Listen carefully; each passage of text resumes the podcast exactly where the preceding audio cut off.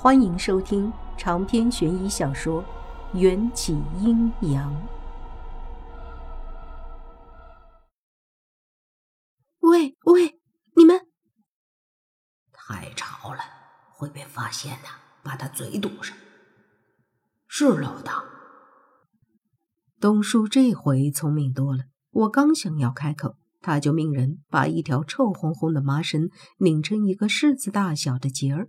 塞进我嘴里，估计是吃了上次的亏，这次故地重游，还懂得先把电闸拔了。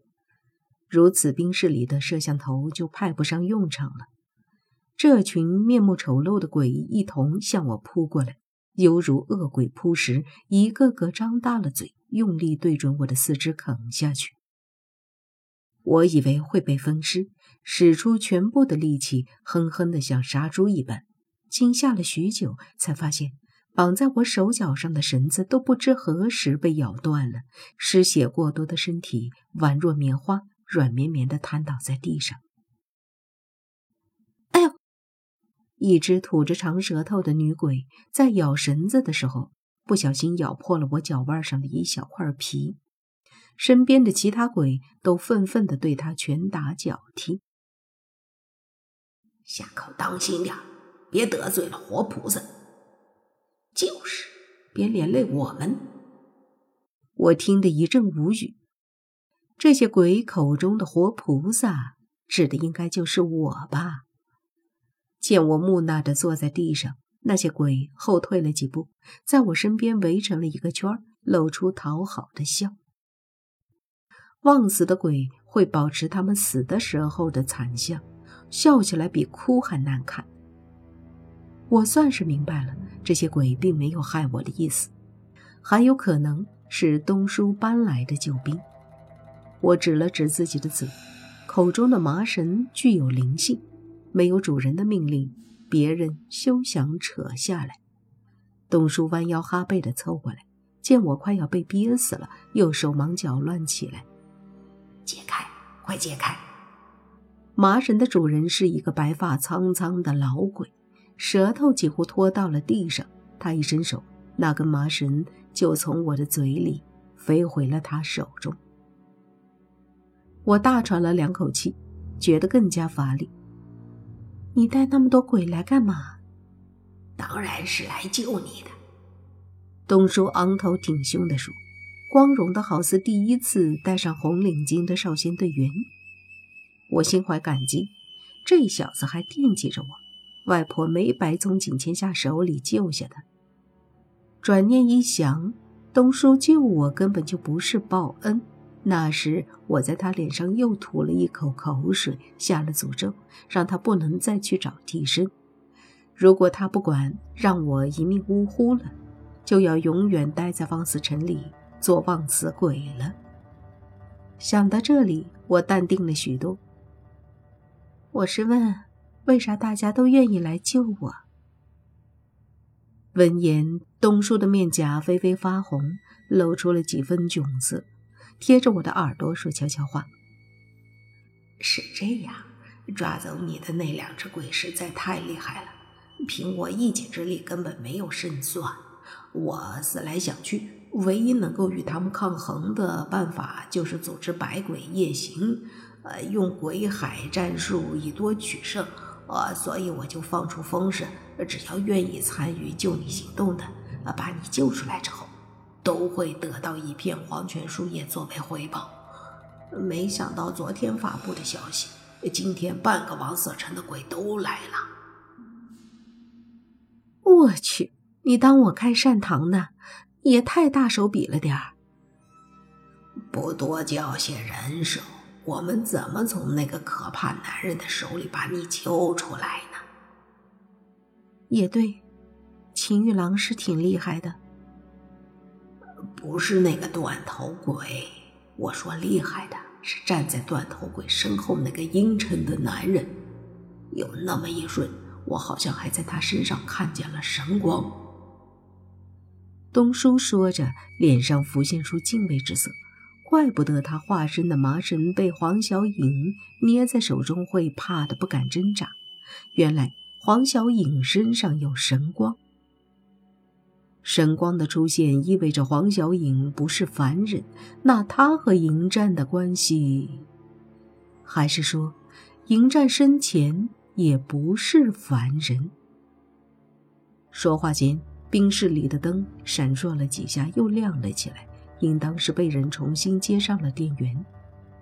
之前黑漆漆一片，除了那些在夜里发出绿莹莹微光的忘词鬼们，冰室里的一切。我的这双肉眼都是看不清的。四周明亮之后，我立刻看见了那张和迎战长得一模一样、让我又爱又恨的脸。每次看到这张脸，我对迎战的思念都会增添上几分，藏在心底的伤痕也会狠狠的抽痛。顺着黄小影悲痛愤怒的视线，我看见了在我面前的水池里躺着的解忧公主。她美丽不可方物的容貌，在短暂的黑暗中，竟已经出现腐烂，似乎被这些忘死鬼打断了复活仪式之后，之前所有的努力都功亏一篑，我的那些血也都白流了。解忧公主的眼睛又闭上了，身上的血管全都变成了黑色，宛如一张有毒的猪笼罩住她。一些腐烂后产生的臭水从他的身体底下流出，预示着这具身体很快就会大面积的腐蚀。我听见黄小影攥紧的拳头发出的咔咔声响，似乎迫不及待的想要将我撕碎。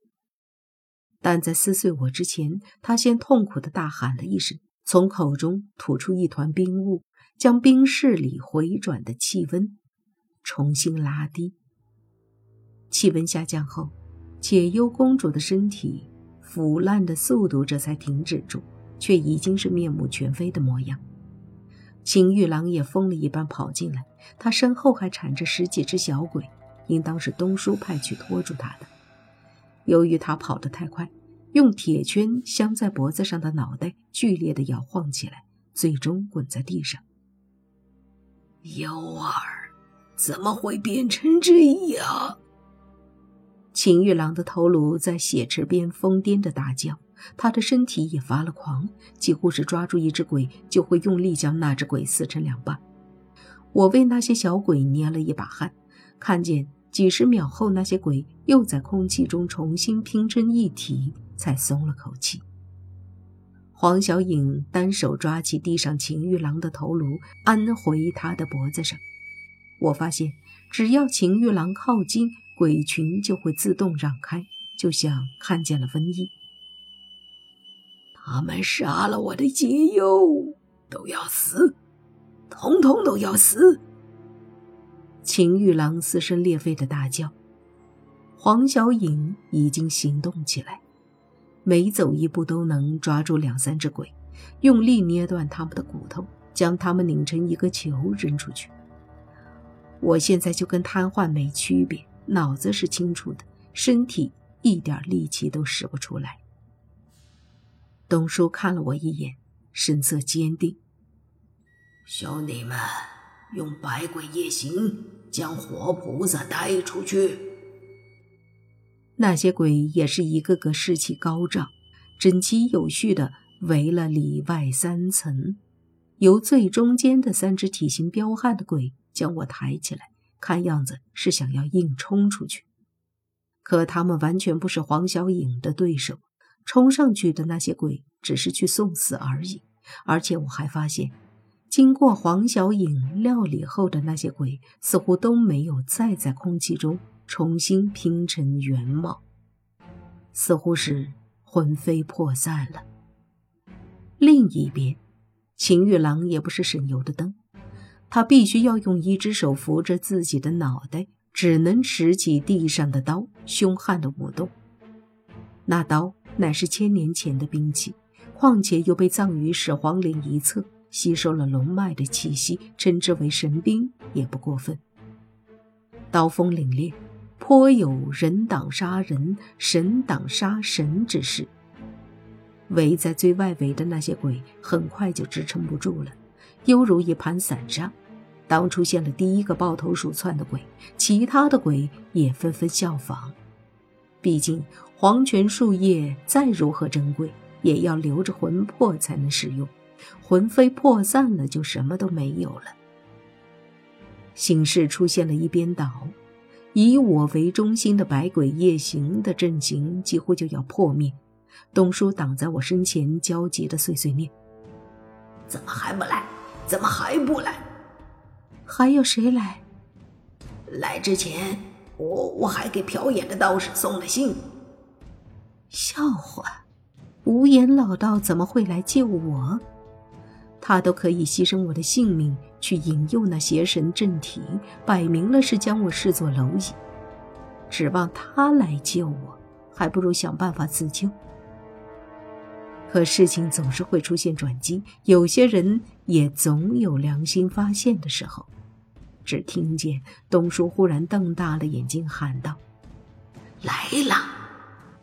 冰室厚重的大门被一只穿着花布鞋的大脚踹飞，门后面无言老道、孔章、牛翻天和景千夏正义凛然地站着，手中还握着各种看起来高大上的兵器。他们来了就赶紧救我，摆什么 pose？又不是拍电影。看见生机，我早把上一秒耿耿于怀的怨念抛之脑后。景千夏最够意思，拿着拂尘对着秦玉郎的脑袋就猛地扫过去，一把将他的脑袋击落在地上。牛翻天也够机灵，光着脚丫子的小脚临门一脚，将秦玉郎的脑袋踢出了门外。跟打保龄球似的，将从门外赶来的那些自己的鬼也一并撞了个东倒西歪。无言老道和孔章左右开弓，堵住了黄小影的路，三人斗得不可开交。身法之快，都出现了重影。我发现黄小影还没有使出全力，因为他的视线每隔几秒钟都会不放心地落在解忧公主的身上。似乎怕稍不留神，解忧公主的情况就会恶化。帮手来了，这里交给他们，快带活菩萨离开。是，一、二、一、一、二、一。混乱中，我被百鬼化身的一团清气托起，送出冰室，在东叔的领路下，往我家的方向赶。此时明月高悬，差不多快要到了凌晨三点。百鬼夜行，阴气滔天，我们顶风而行，场面极其壮观。我紧张了六天的神经，终于在逃出升天的刹那间松懈下来，疲惫的睁不开眼睛。活菩萨，啊，虽然东叔说了。但咱们还是想听您承诺一遍。